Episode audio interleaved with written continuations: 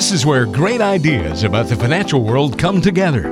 Welcome to the Financial Forum Podcast with the president of Fortune Financial Group, Chris Scalise.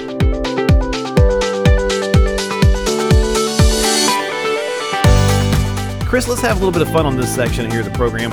Let's talk about some things that just don't work. Uh, maybe it's retirement planning, maybe it's life in general, but Okay. yeah, let's just have a little fun. Um, Well, well, so we we won't keep it limited. You're saying to just uh, finances. Exactly. Yeah. So kind of like I do with the, the getting to know you, where I kind of throw you off sometimes with random questions. I'm going to give you some things that are both financial and just life related, and just give us your opinion uh, if this is stuff that may or may not work. Okay, I, I, I, I'm getting a little nervous here. I don't know Yeah, if I- but you're a good sport. You'll have fun with it. I'll, I'll tell you what. I'll make it easy. I'll give you a financially uh, based one that you might hear first, just to break in a little bit. All right. So, Okay. trying to guess how long you'll live based on your parents' lifespan, so that you can kind of use that as your financial uh, marker, if you will, for a plan. Does that work? It doesn't. Uh, I, I mean, I shouldn't. It, it should, right? you know, I mean, how your parents, you know, what their life expectancy was, what their lifespan was, if they're if they're no longer with us, that has, in my opinion, you know, little bearing on your own life expectancy. I hear this so many times from folks. They'll say, "Well, my my dad passed away in his 50s, my mom passed away in her 60s, so I'm not going to be here long. I'm going to live it up and you know spend all my money now." Right. You have to go back and look at what was the circumstances of you know the parents passing away that young. There could be some genetic things, but maybe not. Right. maybe not right. Was there was there lifestyle? Was there was there smoking involved? Was there you know poor diet and exercise things like that? Were they working in a uh, in a hazardous job that you know contributed to their their decline in health? You know so many factors go into it. And, and admittedly you know genes do play a role but you know that's just part of the equation. So if you're going to base your entire financial planning strategy uh, on what your parents' life expectancy is, uh, that's dangerous because there have been many, many situations I've come across where individuals have outlived their parents by 20, 30 years or more. And if you do go all gung ho and think you're not going to be around long and you, and you spend a lot of money too early, uh, the big big problem then the big danger is obviously that you're gonna you know run out of money too soon and then you're then you're gonna be stuck so Yeah. Uh, use it as a guideline only but please don't you know base your planning on those numbers Yeah, I think that's wise. I mean, if there's again specific, you know, medical illnesses that that are hereditary, sure, that could be certainly a consideration, especially if you've been diagnosed. But if not, it doesn't necessarily mean you're going to have the same thing either. So I think doing that, and I'm one of those people, Chris, as we've talked about before. Uh, I feel as though I'm going to be one of those people that, that don't have a, a very long life, but I'm smartly planning for it in the event that I am wrong, because uh, I'm probably going to be.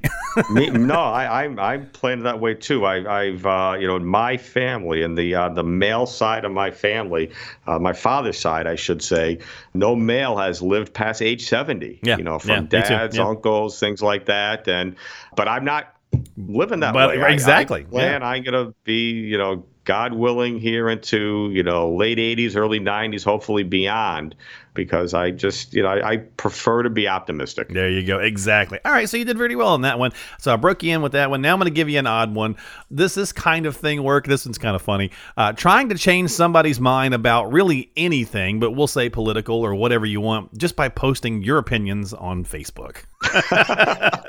Does that Okay, ever that- work? That's out of left field, Mark. Okay, Exactly. um, I I don't think so. Here, one of the things that that um, my wife and I have, you know, I I don't think we consciously made the decision, but you know, it's kind of evolved this way that. Mm-hmm.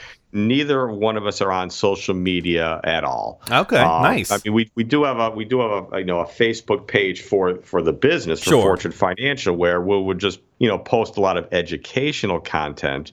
But as far as you know personal social media feeds or anything like that, where we're posting photos of our vacations or Right, home right. life or anything like that, you know, we Not we so just, much? You know, fact, yeah, we just figure we rather keep that to ourselves.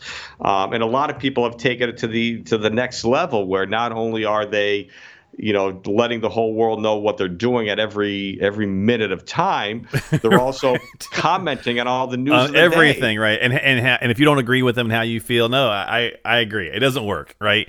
Right, right. So I, I everybody has their own opinion. Everybody's entitled to their own sure. opinion, and to try to change people's minds, I think, is just a you know waste of energy. And you know, we'd be better served just just living our lives and, and enjoying ourselves, especially through a format like that that. You know, having a conversation one on one with a person, having a spirited chat about something, and and maybe uh, sharing ideas is one thing. But yeah, I agree with you. Sometimes people get just too far in the weeds with things, and they think, oh, if I put this out there, someone will probably agree with me. Yeah, somebody might, but somebody might right, not right, either. Right. All right. Now, now, now, if they're if they're talking about you know how great Notre Dame football is, well, uh, that's, well, that's a different story. Yeah, exactly, exactly. All right, so we're talking about stuff that maybe doesn't work uh, here on the program, having a little bit of fun, just kind of poking fun at the fact that uh, there are things in retirement and life that are kind of these ideas or these things that happen, and maybe they work, maybe they don't. How about this one? Uh, when spouses say that they're not going to worry about the long term care aspect of things because they're just going to take care of one another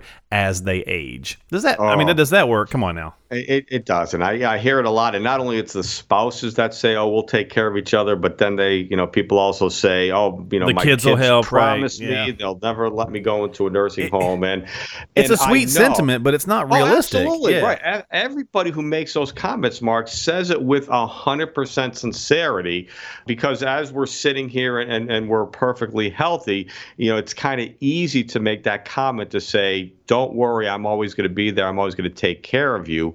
But then a lot of times, reality hits and you're, you're, doing your best you're trying to take care of that person but you know maybe your own health is declining maybe there's financial stresses that you weren't anticipating maybe there's other life factors that are that are adding to what's going on. And uh, you know it just gets to the point where you simply cannot do it anymore and then you need to turn to a resource like a nursing home or a adult daycare, uh, assisted living, things like that.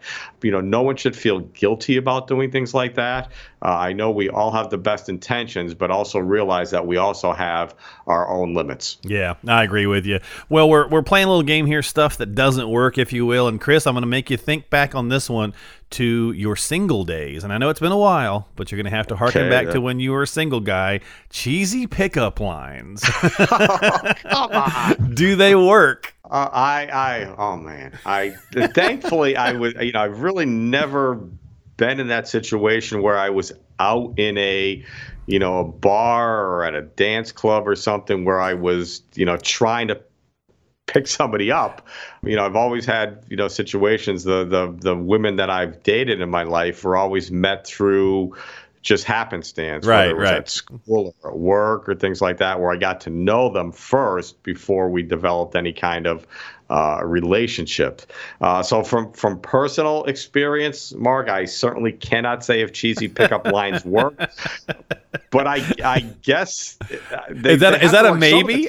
I guess they have to work some of the time. You know, right? You must be tired because you've been running through my mind all day. I don't. Uh, yeah, right. You know, I don't know. Exactly. Oh, exactly. You know, and I, it, it, probably depends on how much alcohol is involved. Exactly. You know? Very, very um, true. And then we can tie it back to Facebook. Who know? Do you know? Do people try to it on Facebook with, with pickup lines? Yeah, so. exactly. There you go. There's a whole new. We just created a whole new uh, algorithm here. Use cheesy pickup lines on Facebook. See if that works. Timing the market. Does that stuff work? No, I, I, in my opinion, you have to be very, very fortunate to be able to time the market with any kind of consistency. There's folks out there who, you know, call themselves market timers and, you know, tout these successful investment records about they're averaging 10 or 15 percent a year. I I'm always skeptical when I when I hear things like that because when when you think about it, Mark, when you're when you're timing the market, you have to be right twice, right? You have to, you know, get in at exactly the right time and then you have to get back out at yep. exactly the right time to to hit perfect. And no one even you know Warren Buffett who's considered one of the greatest investors in our lifetime uh, you know is successful at timing the market. The numbers grow almost every day. The people I talk to that have told me you know what Chris back in 2008 you know in August of that year I just felt something was going to go wrong, and I got out right right before the market crashed. And you know, I tell them, "Hey, good for you, great job." But I think to myself, really, come on, did that did, did you really time it that right? Um, so I'm skeptical. Yeah. You know, well, if you got to be right twice in a row, my wife's already going to say I have no chance because I'm never twice right twice according to her. oh, right, right, Quick story reminds me that the uh, just the other day we were doing some yard work at uh, at my house and the there was there was a certain spray that we had to put out on some of our furniture um, to control moss and mold and things like that. So I read the bottle, read the instructions and everything, and I then I sprayed it. And my wife immediately was like, Chris, what are you doing? She said, you know, there's people around. You can't do that. You have to, it's, it's like, you know, poisonous. You have to wait till there's nobody around. I'm like, no, it's not. I said, I read the bottle. There's there's nothing on there. She let me let me see that. And she's reading the bottle and she's going, and I knew there was nothing on there because I read the bottle and. It, uh, so I started smiling. I'm like, "There's nothing there, honey." She's like, "Wait, no, I, I, it's here somewhere." And she's turning it on the other side and everything. And She's like, okay, I guess I was thinking of something else. And I just said to I said to my daughter, I said, what a good feeling. It is so rare that I'm right when it comes to uh, to my wife. It's fine. I said, this is the, the, one and only time in 2019 because I'm only right about once a year. There you go. There you go. You've been listening to the Financial Forum podcast. Again, if you have any questions, don't hesitate to reach out to Chris Scalise, 800 993 1526. That's 800 993 1526. You can also get in touch online by going to fortune financial.org. That's fortune financial.org. And don't forget to subscribe to the podcast so you never miss an episode. Search for the Financial Forum podcast on Apple Podcasts, Google, Spotify, and anywhere you listen to podcasts.